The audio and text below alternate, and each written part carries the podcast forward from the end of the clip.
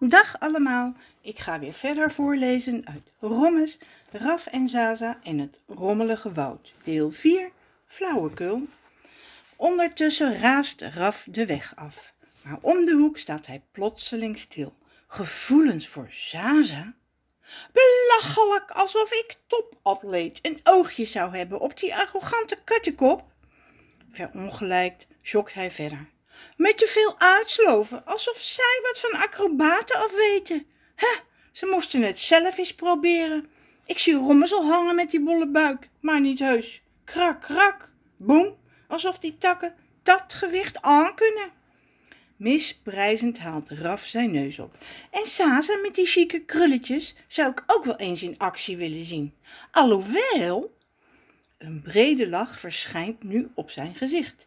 Dat zou wel eens een geinig plaatje kunnen worden. Huh, ik zie er al zwaaien tussen de bomen in dat glitterjurkie.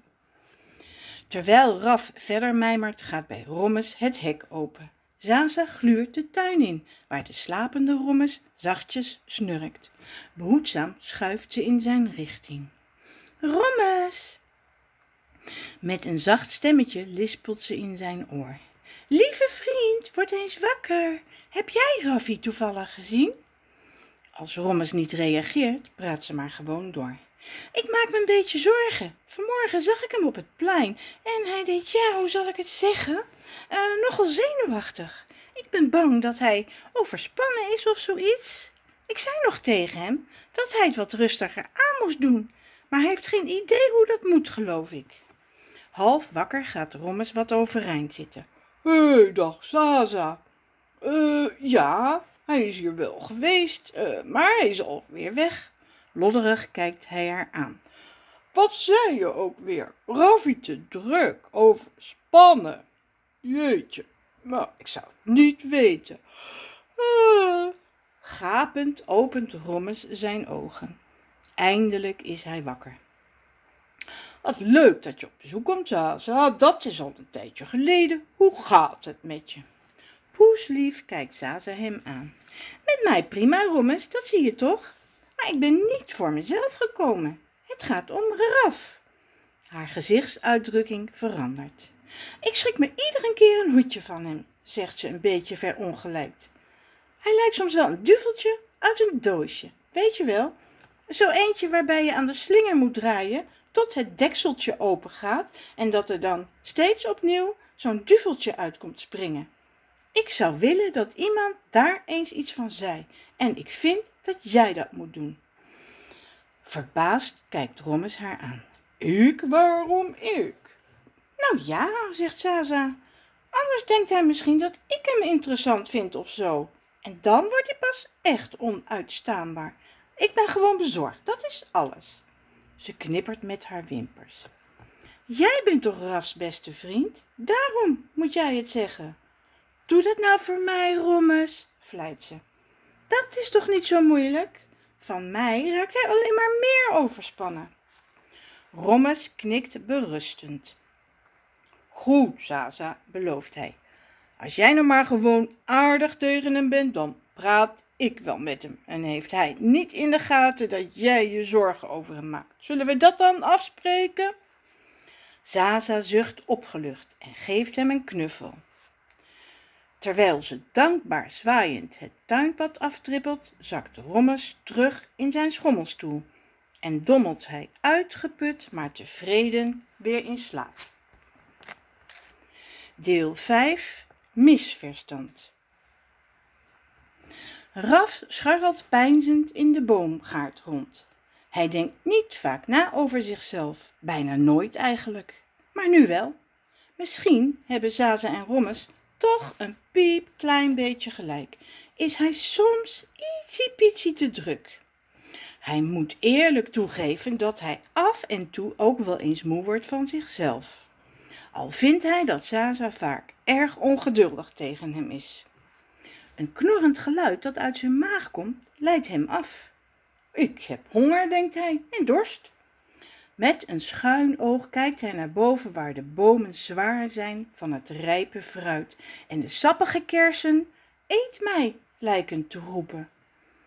En hij neemt al een aanloop voor een grote sprong als hij zich net op tijd inhoudt en mompelt. Nee, Raffie, denk aan Sase en Rommes. Vanaf nu doe je het rustig aan.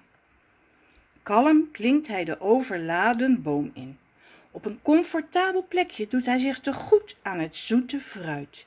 Hij eet en eet tot hij niet meer kan en zijn buikje helemaal rond is. En zo slaperig is hij na deze overdadige lunch dat hij zomaar tussen de leeggegeten takken wegdoezelt. Ook Zaza is de boomgaard ingedrenteld, waar ze de schoonheid van de weelderige kersenbomen bewondert. Het rijpe fruit geeft zo'n heerlijke geur af dat ze in een opwelling bedenkt: Ik ga kersen verzamelen. Half verscholen achter het struikgewas ziet ze een trapje staan met een leeg rieten mandje ernaast. Handig, mompelt ze terwijl ze het oppakt. Ik ga straks lekker kersenjam maken voor het ontbijt van morgenochtend en misschien een verzorgend maskertje voor mijn gezicht. Kersen barsten van de vitamines en die kan ik gebruiken. Ik zie zo bleekjes en dan krijg ik weer eens wat kleur op mijn wangen. Behendig klautert ze het krakkemikkige trapje op. Het mandje laat ze op de grond staan en ze mikt de kersen er zorgvuldig in. Het moet helemaal vol, vindt ze, want dan heb ik genoeg voor een flinke pot jam. En voor mijn schoonheidsbehandeling natuurlijk. Ijverig werkt ze door tot ze aan de hoogste tak een prachtig kersenpaar ziet glanzen. Mooi rood en sappig. Die moet ze hebben. Maar net als ze zich uitrekt om ze te plukken, glijdt het trapje onder haar voeten vandaan en hangt ze zelf ineens als een kers aan een wiebelende tak. Help! gilt ze angstig. Raf, die onzichtbaar door het dichte gebladerte in dezelfde boom in slaap gesukkeld was, schrikt wakker en ziet Zaza spartelen. Ik moet haar redden, is zijn eerste gedachte. Maar dan herinnert hij zich wat hij zichzelf beloofd heeft. Je niet zo uitsloven, Raf. Denk daar nou aan. Ze houdt niet van uitslovers. En zo rustig mogelijk blijft hij zitten waar hij zit en wijst haar wat ze moet doen. Laat je maar zakken, Saas, en let niet op mij. Ik haal me er buiten. Zaza krijst nu. Help! Raffie, help me dan! Luid krakend breekt de tak af, zodat Zaza naar beneden ploft, midden in de mand geplukte kersen. Verbaasd kijkt Raffie toe, maar dan zwaait hij toch maar naar beneden, waar hij iets wat bezorgd in het mandje gluurt. Waar is dat schattige kersenplukkertje nou gebleven? Na een paar seconden komt er een rood besmeurd kopje tevoorschijn, waaronder Zaza nauwelijks te herkennen is. Jakkes, bah, kermt ze. En dan kwaad. Wat ben je toch een lampe Had je me nou niet kunnen helpen, oe? Raf grinnikt. Tuurlijk wil Saas, maar dit heb ik nou juist niet gedaan. Ik heb me niet uitgesloofd. Ben je nou niet trots op mij? Vol verwachting kijkt hij haar aan. Zaza is overeind gekomen. Ze probeert nee te zeggen en Raffi duidelijk te maken dat het belachelijk is wat hij zegt. Maar de woorden blijven in haar keel steken. Blub, blub. Er loopt wat kersensap uit haar mond. Je ziet er prachtig uit hoor, gaat Raf vriendelijk verder, met die rode wangetjes. Vertederd veegt hij een kersenpit van haar kleverige neusje en pakt hij haar voorzichtig beet. Dan fluistert hij zachtjes in haar oor. Kom, Saas, geef me een arm.